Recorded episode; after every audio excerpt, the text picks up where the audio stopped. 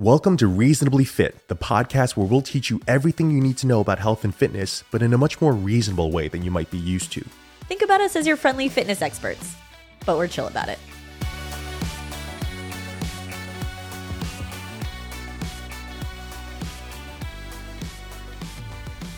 Hello and welcome. Welcome. Episode 13, lucky number 13. We're just lucky to be here right now.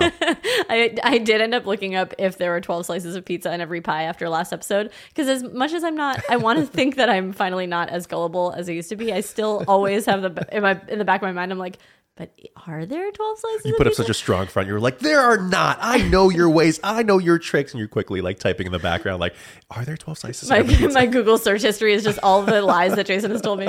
Um, it's actually eight. Or I mean, slices. not in every. There is no universal law like you had claimed. Okay, yeah, um, yeah. But in a standard large pizza, eight slices. So Should be eight, okay. Missed opportunity for episode eight. All right. Well, next time I have to think of something for episode 14. But anyway, we are excited. We're going on a like a little bit of a weekend getaway to um, upstate New York. We're going to be staying in some cabins. We're going to be with the kids. We're going to be with a couple of our best friends who also have kids, and they're going to be with their family. I think it's like their family. I don't know. Do they just rent it out every year, or is like do they I own have it? no idea. I think they own it. I think someone in their family owns it, and there's like multiple different cabins within walking distance of each other. Yeah. Um. So I think we're in like our family's like in a cabin, and then their family's in a cabin. I have no idea. We've never been. We've seen every year we see them go, and there's a lake, and there's boats and hiking, and it looks like a blast. So we got Yeah. we got the special invite this year. We're very pumped to go. It's the difference between our generation and probably future generations with previous generations. The previous generations would know every single detail or like just let us know what to bring and we'll show up and whatever happens happens. Give us the address. We'll type it into Google Maps. We'll be good. Um, but we are excited. I'm not particularly a fan of the outdoors. I hate bugs. I hate just kind of feeling generally dirty. and this is sort of like not in my comfort zone, but um, I know the kids are going to have a blast. It's going to be just a cool time. The weather should be awesome as well. Um, so it should be great. yeah, and it's our longest trip away in years. I mean, Yeah, actually, We're gonna definitely be- before. I mean, definitely before the pandemic, Yeah, right? So yeah. before 2020, um, especially with all the kids. So it should be. It should be first of all, it should be stressful getting there and getting back because it's going to be a five-hour trip. But once once we're there, it should be it should be fun. Yeah, and at least we're going. It's five hours, but then we're going to be there for like five days. Yes. so it feels like a little more Uh, worth it. Definitely more worth it. Yeah, we've only done like sort of like a one or two day little trips to like the Cape and stuff like that. So we're we're excited for our first like extended stay somewhere. Yeah, I've heard that parents don't call vacations vacations anymore. They call them like parenting in a different location It's very true. Very true. because it doesn't exactly feel like a luxurious vacation. But I mean, the just watching the kids and having another set of kids there is Yeah. like life changing. So great. because then we can, especially because Kendrick and his little friend Calvin, they're the same age and they just have a blast together. along so well. we can literally just be like, "Go have a blast," and we're gonna sit here in our chairs. I mean. You know, for the most part, probably won't be that easy, but there will be moments at least. Whereas wi- with us right now, because our kids are so diff- such different ages, they don't, they can't really play with each other yet. Yeah. So if we went on a vacation, just the four of us, it really would be like just parenting somewhere else. Yeah, exactly. But and this- because it's almost like one of us has to take each kid Yeah. and entertain them as much as possible. So it's like we're rarely ever spending time together Yeah, yeah. collectively. So yeah, it is yeah, parenting in a different location. It's a good way to put it. but this should be this should be a great time. I'm very excited. I don't mind the outdoors. I don't mind getting dirty, so I can do all the. Uh, But you like the outdoors, or have you grown to not like it as much? I thought you like love the outdoors. I do. I don't know why I said I don't mind it. I just meant like in contrast to you. Like Yeah, you're yeah. the one who's like, I hate the outdoors. hate the outdoors. Hate bugs. One of my favorite especially. memories early on in our relationship, or I mean, just our friendship, we all went on a camping trip in college. It was in the summer, probably summer after freshman year. Yeah. And we went, it was like probably 15 of us. And we went on this camping trip, and it was real camping, like tents and sleeping bags and nothing else. Sleeping on the floor, And yep. We were around the fire doing s'mores, and Jason had a thing of bug spray, and you were just spraying bugs in the air. You weren't spraying the bug spray on yourself. You were just trying to like attack the bugs around you with the bug spray. It was like the, my favorite visual. It's like I had a holster around my belt. Every, every time a bug would come by, I would just be like, "Tss, tss." Yes. it was outrageous and probably a big waste of uh, bug, Bug spray. spray. the bugs are repelled against each other. but anyway, we'll uh, we'll report back next week on how the trip goes because we are going to be coming back on Wednesday, Wednesday. and recording the next day. So Yeah. we'll be fresh off of our of our trip and probably with lots of stories to tell. All right, cool. So we are going to talk about training around injuries today. This was we did an Instagram Q and A poll um, on our stories, and this was, I mean, probably twenty percent of the questions were revolving around how to work around injuries, how to train around injuries, which I really liked because I think, let's say, the previous ten years and prior to that point, the sort of narrative around injuries was always just rest, Yeah. right? It's just rest. You do ice, you do compression, elevation, you don't move things. But a lot of the questions were basically implying that they wanted to do things, they just wanted to do things in a safe way that wouldn't set them back. And it's a much more proactive approach that is going to yield better results than just not moving at all. yeah, and that's been a shift in the way that injuries are talked about. Just from like the physical therapists that we know and chiropractors that we know, they're all much more now. I mean, they changed the RICE acronym that you were just mentioning, which was rest, ice, compression, elevation, to MICE, which was movement, ice, compression, elevation. Now they're even moving away from ice. Yeah. So I don't know if there's any acronym just anymore. mm, move. just move um, move in ways that are safe and so that's what we're going to talk about today because that really is it, it is possible to continue to move to continue to train in ways that not only work around your injury but also can help to speed along your recovery as well Yeah, it is. I mean, it's nearly going to be impossible, no matter how impeccable your program is, no matter how impeccable your movement quality is. You are bound to tweak something, get aches, aches and pains, um, unexpectedly like break a bone. Like something is going to pop up that's going to impact your training, and you might as well be prepared for when that happens. yeah or if you're listening and you're currently injured this will hopefully help you out in this moment right now Yeah. Well, first of all, I think the, the thing that we want to get across is injuries in any shape or form are super annoying, super frustrating, super aggravating, especially if you've been on a roll with your training. It's like there's nothing worse. It's to just be like, oh, now I'm just like the next four to six weeks are kind of a big bummer. yeah right? yeah So- it feels mentally very sad But having said that, the quicker that you can sort of get out of the mindset of thinking about all the things that you can't do anymore and switch it to all the things that you can do, the quicker your recovery process is going to be. Because the more you move, the more blood flow you're getting, the more you're strengthening your tendons, your ligaments, your nervous system is getting, um, you know, more uh, strengthened, and just things are happening in a productive and beneficial way. When you think about all the things you can't do, you start to go into these like negative thought spirals, and the less and less you want to move. And there's also been more research around this topic where the more you think about the things that you can't do, and the more you think about the things that provoke pain, you're going to have pain at the forefront of your mind. And when you are consistently thinking about pain, well, more pain is going to be brought on. It's just going to be top of mind for you. So the more you think about kind of battling around that and training around that and not necessarily thinking about what you can't do and thinking about all the things you can do, it starts to be much more of a productive cycle. Yeah, for sure. Now, in the context of today's discussion, we're going to be talking about two different types of injuries. We have acute injuries and we have chronic injuries. So, if somebody comes to us and says, How do I work around? I, I broke my foot. How do I work around that? That's an acute injury. They have something pretty intense in one area of their body that is going to heal with like a cast and with fully resting that area in, you know, anywhere from three to eight weeks. A chronic injury is something that someone's dealing with, like I always have lower back pain whenever I do this movement, or my knees are always bothering me, or I have ankle discomfort every time I walk up the stairs. Things like that that are consistently showing up in somebody's life, whether it's in their training or just in their everyday life, that is l- more long term. Yeah, and these are going to be two very different approaches in how we're going to sort of talk about how to work around these sort of injuries. Um, other sorts of acute injuries are like if you pull a hamstring or you pull a calf or you sort of get like that weird you know, crick in your neck when you can't turn your head uh, after you had a funny night's uh, sleep. Like just like any little thing that pops up that is going to be a short term thing, that is going to be more of an acute situation. And Lauren actually has a story of acute, an acute injury that she had. Yeah, I have a lot of experience with training around acute injuries because I was a gymnast, as a lot of you know who listen to the podcast, and I had I was the gymnast who was always breaking things. I had many injuries throughout my career. Um, one of the ones, I, this isn't the one you're expecting me to talk about, but one of the first times I really learned about the power of training o- through an acute injury was I actually broke both of my feet. Um, so I had double casts on my legs. So a cast all the way up to my, right below my knees on both feet. And I was, You have to post this picture on the story. I have some pictures. I'll put them on the story, on our stories.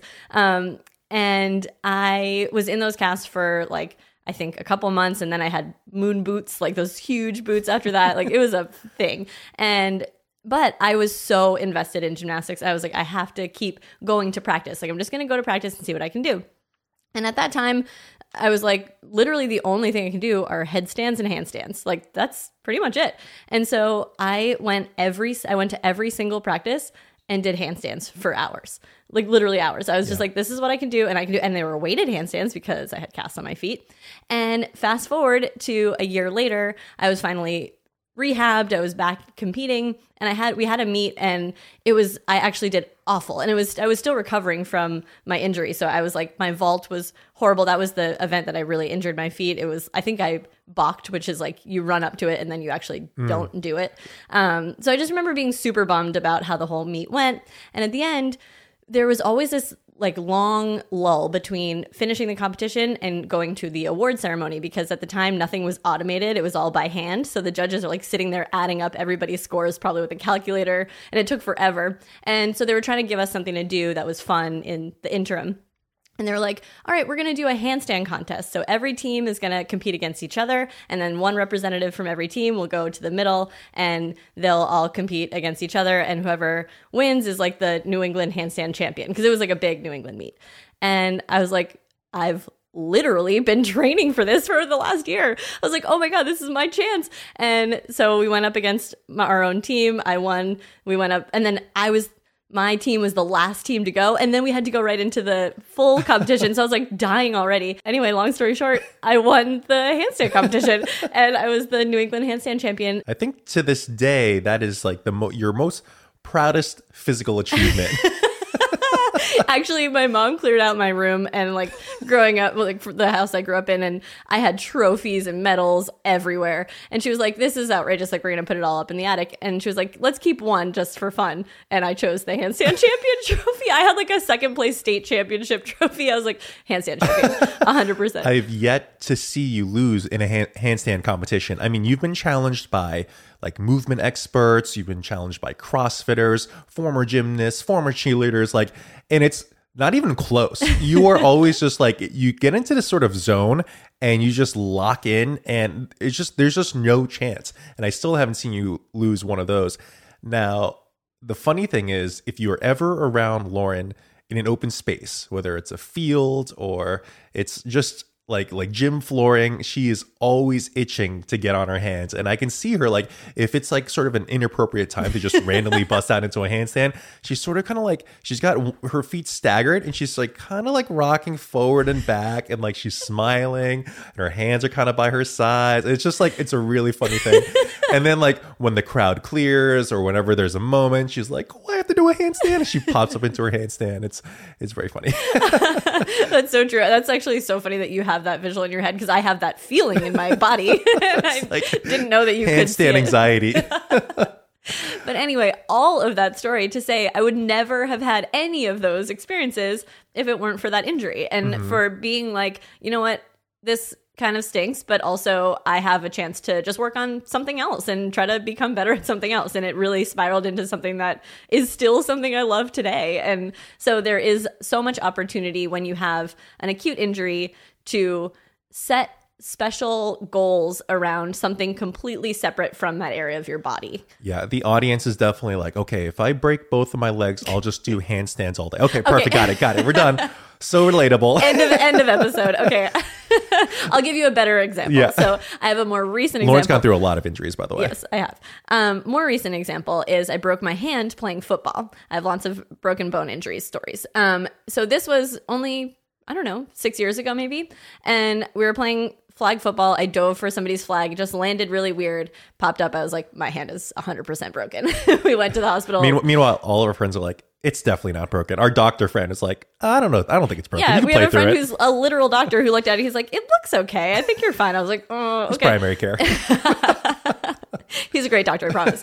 um, but I mean, you can't actually see. Like, it was a weird part of my hand. You Yeah, would never be able to know. Um, but we went in to get X-rays, confirmed broken hand in a cast for six weeks. So I was like, okay, this is now going to impact my training. I actually mentioned this in a previous episode because I was training for the Iron Maiden at Oh, the time. yeah. So I was trying to do this StrongFirst which is a kettlebell certification challenge of being able to do a pull up, an overhead press, and a pistol squat with a 24 kilogram kettlebell.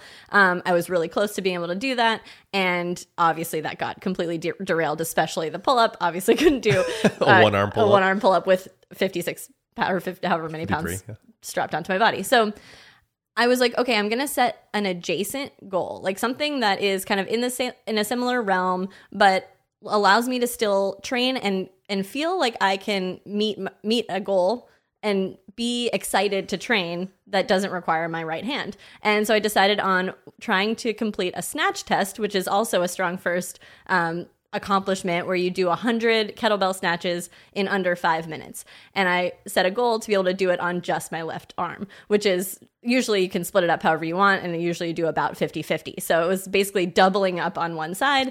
Um, and I was like, in six weeks, I think if I really train hard for this, I think I can do it. And by week six, like the week before I got my cast off, I was able to do it. yeah, I mean, that was definitely one of your proudest achievements for sure. Yeah. Um, now, throughout that process, I mean, obviously you had that sort of side goal, but you also completely changed up the your entire program that you're on at the Yeah. time, right? Do you want to talk about maybe some of the strategies that you use to sort of work around your your broken wrist? Yes. So so because it was my hand, I had a cast on my right side. I had to figure out how to load lower body movements in a way that was still safe for my hand, right? So I could because I was like, okay, my lower half is fine.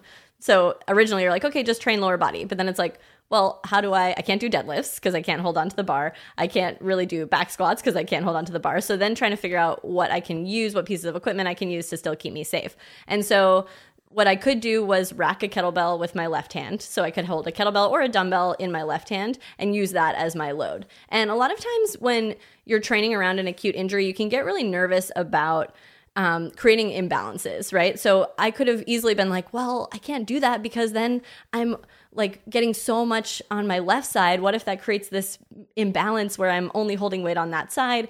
And the reality is that this is short term. And there's research out that says that when you train one side of your body, there's like a 30%, what is it? It's like 30% strength gain on the other side without even training the other side. Yeah, right? yeah, just because of like just your neural strength gains, your core strength gains, like just because you train one side of your body, the other side does seem to experience some benefit from that. Yeah, so I wasn't super. I first of all let go of the concern or the fear around creating imbalances because I knew this was going to be short term. So I did things where I was just holding weight on my left side. So if I was doing lunges, I could hold that weight down, um, just down next to my body, or if I was doing squats, I could hold it up racked in the in the rack position. Um, I also use a safety bar. I remember using that, so the bar was just resting on top of my shoulders to do back squats. You did Zerchers. Zerchers, oh yeah, that's right, Zerchers for squats. So Zerchers are basically where you have the barbell in the crook of both elbows. And it seems painful, but you just wrapped like a towel or put a mat around the bar. Yeah. And you held that in place while you did your uh, your front squats basically in a Zercher hold. Um, yeah, you did a lot. and also just a lot of body weight training for my lower body and for my core just being able to do just choosing things that i could do that didn't even require any load but still were challenging for me Yeah, and one of our um, friends who's a strength coach, his name is Tony Gentilcore, he had this sort of phrase of find your trainable menu. And so he had this like whole charts. Maybe we can link it in the show notes where it's like, okay, if you have a right broken wrist, you still can do everything you can do on your left arm. You have your legs, you have your core. There's still basically 75% of your body is still intact. So there's still ways that you can find your uh, a way to train Yeah. if your left leg is broken or has a hamstring pull or something, you still have your right leg, you still have both arms, you still have your core, you still have your lower back and back strength. So there's plenty of things that you can do to find ways to continue to get a training effect on your body and still stay current with the program. Um, that's also going to help out whatever injured area is affected. Yeah, I love that. The trainable menu is a perfect way of putting it. And you can, if you're currently going through an acute injury, you can just start writing down like what exercises can you do for your upper body with a broken wrist, and you can figure out like okay i can still do uh, overhead press with my if your broken hand is your right side i can still do an upper an overhead press with my left side. I can still do bicep curls with my left arm. I can still do a lateral raise. Like you can do all these things with that other side and then go to your lower body. Okay, I can do squats and then figure out how you can load that. I can do uh, hamstring curls without using my upper body. So just start listing out the exercises you can do. And then from there, you can go into how to put that together in a program where you're trying to still aim for some balance in terms of the types of movements you're doing. So trying to get a hinge, a, a squat, a lunge, a push, a pull in the ways that you can around your injury. Yeah, and going back to what you talked about with people getting afraid of an imbalance or an asymmetry, um, yeah, the injury is going to be short term. And then you also have to look at it in the context of your overall training. If you are going to train for another 20 years, like this six to eight weeks or whatever it's going to be, is going to be a drop in the bucket. Those imbalances are going to iron themselves out as long as you follow a, you know, a reasonable strength training program go moving forward. But it's a very long stretch of time, and those imbalances will always sort of kind of become unbalanced. Yeah, I, I, you'd so much rather get some sort of stimulus for your body than do nothing for six weeks. Totally. Right. Yeah, so yeah. it's like, yes, maybe you're you're gonna see like a slight difference in your bicep strength and your pressing strength for a little bit, but like that's okay. I'd still take that over Take that trade-off. zero movement whatsoever. Yeah, totally. And also just the fact that you're able to continue going, continue to get the momentum going, as opposed to completely stopping for the six to eight weeks and then trying to start back up. That's going to be so much harder, so much more difficult to mentally and physically go through, as opposed to just finding things that you can do rather than not doing things. Right. All right, now moving on to chronic injuries. So, chronic injuries, like Lauren talked about before, are more chronic. They're longer term things that you're experiencing that don't just go away in four to six weeks and you never think about it again. They're things that are just nagging. And oftentimes, their knees, their elbows, their shoulders, their lower back, their your feet. Like, there are things that I'm sure you're even thinking about right now where it is chronically affecting you. And chronic injuries have a much more different approach because you have to be more understanding that it is a long term thing and there's a possibility that it's going to always be there, but it's hopefully we can give you some strategies and better understanding of how these things work so that when they do pop up, you're not as frustrated and as set back. Mm, yeah. Yeah, because with acute injuries, you kind of have this mindset of, you know, you're going to go through the fully healing it process, then you're going to go through maybe a little bit of rehab, and then you're going to be good to go eventually. Like that's yeah. probably, I mean, some injuries cause, some acute injuries cause some chronic pain down the road, right? Like sometimes if you break a bone, you might have some like arthritis in that area or something. So that, but then that changes the way that you work around that injury. But for the most part, the acute injury is really this very short term experience. Chronic injuries are just going to be showing up in your life more frequently. And it's just going to take, yeah, a much different mindset and approach to, to managing it. Yeah. And with chronic injuries, it's like when you do get pain free, it's not like suddenly you are strong and you have full function in, in that area. You really have to train to get those qualities back. And I'll talk to you guys about that in a second. But first, I want to talk to you about a quick little story from my end with my chronic injury, and it has to do with my knees. So basically, I think this was, I don't know, maybe in like 2014 or so. I wanted to really improve my jumping ability. I wanted to be able to dunk and I wanted to just have a lot of power and explosiveness because I was playing a lot of sports at that time. And one of the things that I was reading up on was how depth jumps were very beneficial in terms of improving your overall power. Now, depth jumps are where you jump off of a box or a bench or some sort of elevated surface, you land on the floor and you quickly jump up off of the floor. So there's a ton of force and stress going into your body. Now, knowing what I know now, I would start off with maybe three sets of three jumps with mm-hmm. plenty of rest in the middle. And then maybe work my way up to three sets of four, three sets of five, and like just slowly progress. At the time, I was like, I don't know, 23 years old. I felt like I was invincible. And I was doing sets of eight to 10 jumps, minimal rest, just knocking them out, probably five or six sets. I'm like, I want to be able to dunk. I want to be able to be as explosive as possible, as quickly as possible. And sure enough, within a couple of weeks, my knees were feeling really tender. And sure enough, I decide to continue the jumping program. I continue to play aggressive sports. I was playing three to four football games a weekend at that point. I was just very active. And plus, I was still doing a lot of my lower body strengthening. And so over time, and I don't see a physical therapist or any sort of medical professional at the time. And so what happened was my tendonitis, which is a short term thing that is just some inflammation in your joints or your tendons, turned into tendinosis, which is where there's actual damage to the tendon that needs to be repaired. You can't just like rest or like kind of work around it to heal it. You actually have to do things to get it back to full function. And so it got to a point where like walking up and down stairs was really excruciating. Sitting in an airplane or sitting in a driver's seat for too long in, in my car was excruciating. It was just like really bad. And so it got to a point where I finally did end up going to see a physical therapist and they talked to me about this sort of plan. And what you want to think of with chronic injuries is first and foremost, you want to avoid provoking the area and having it cause pain initially. So for me, for my knee injury, what the physical therapist had me do were exercises where my knee was stacked directly above my ankle. So he wanted me to really avoid anything that was knees over toes, anything that required my shin to be angled forward. And he also wanted me to avoid like just explosive plyometric type movements. And so what I did were exercises like Romanian deadlifts, where my shins are vertical, but I'm still performing a deadlift pattern. Um, hip thrusts, where my uh, where I'm uh, glute bridging up a barbell. Um, single leg deadlifts, squats, where where I really shift my weight back and let my torso lean forward, so it turns into more of like a almost like a deadlifty squat pattern.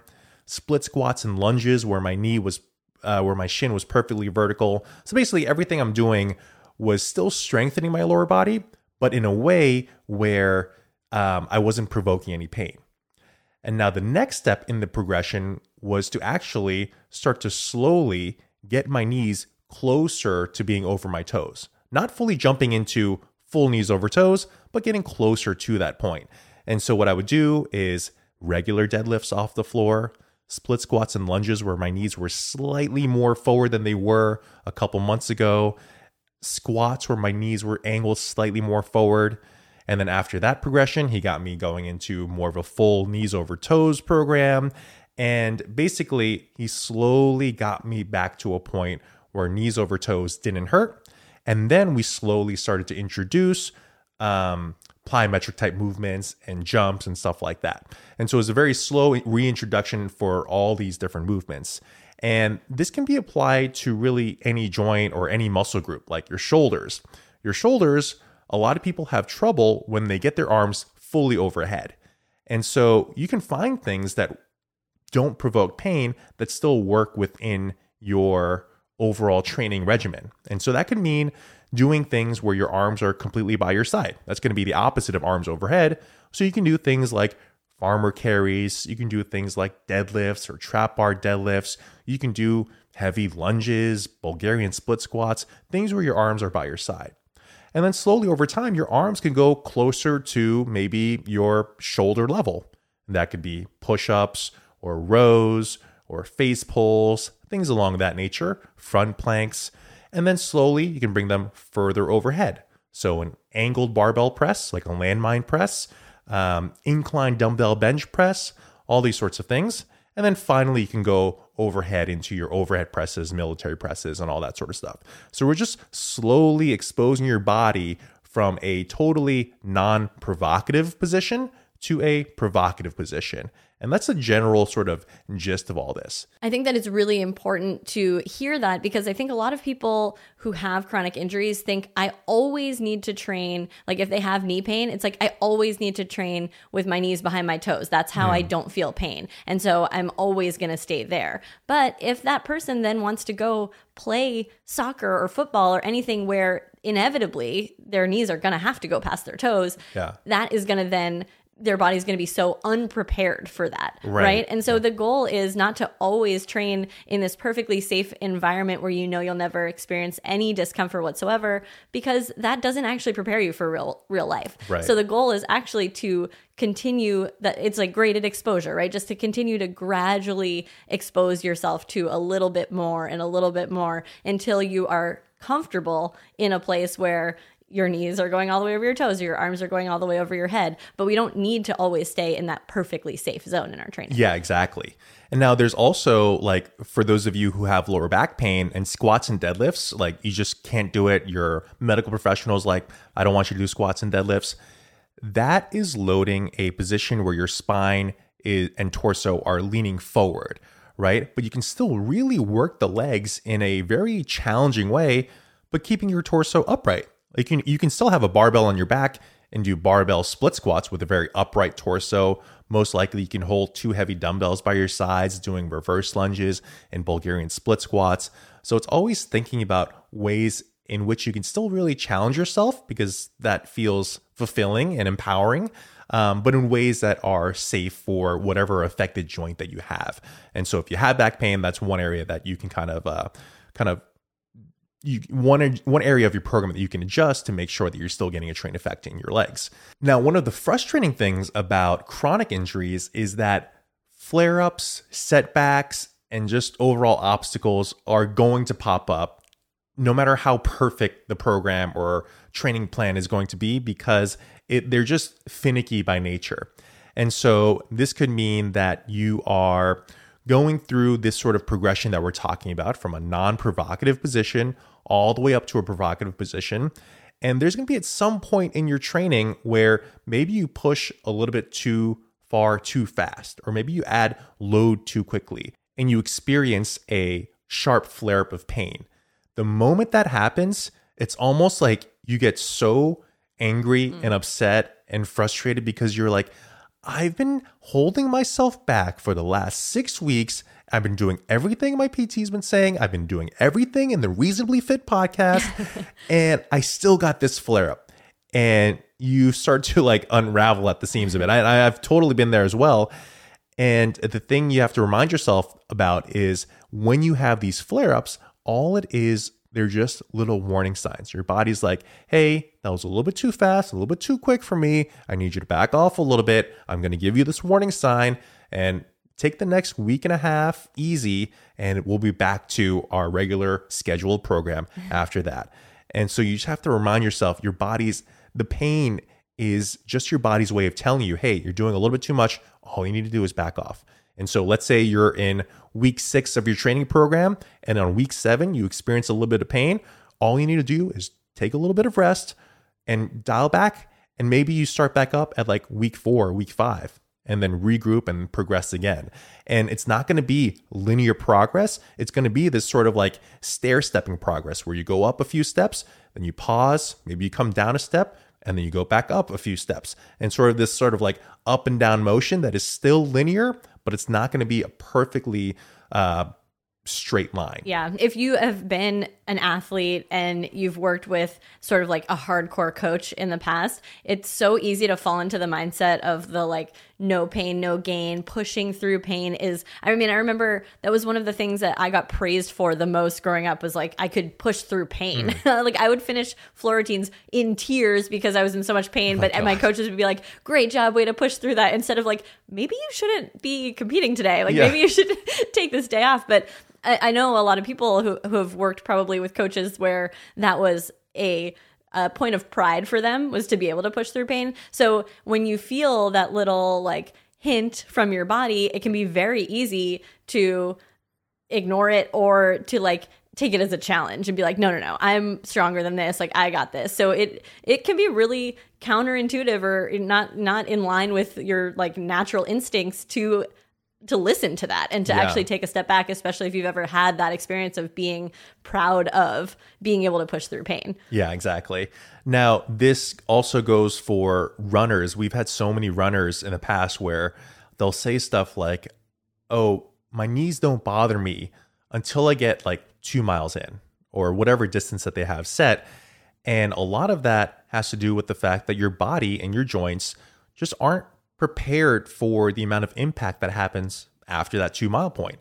And what people end up doing is they progress too quickly in their training because they're like, oh, well, I, before this injury, I could do five miles, no problem.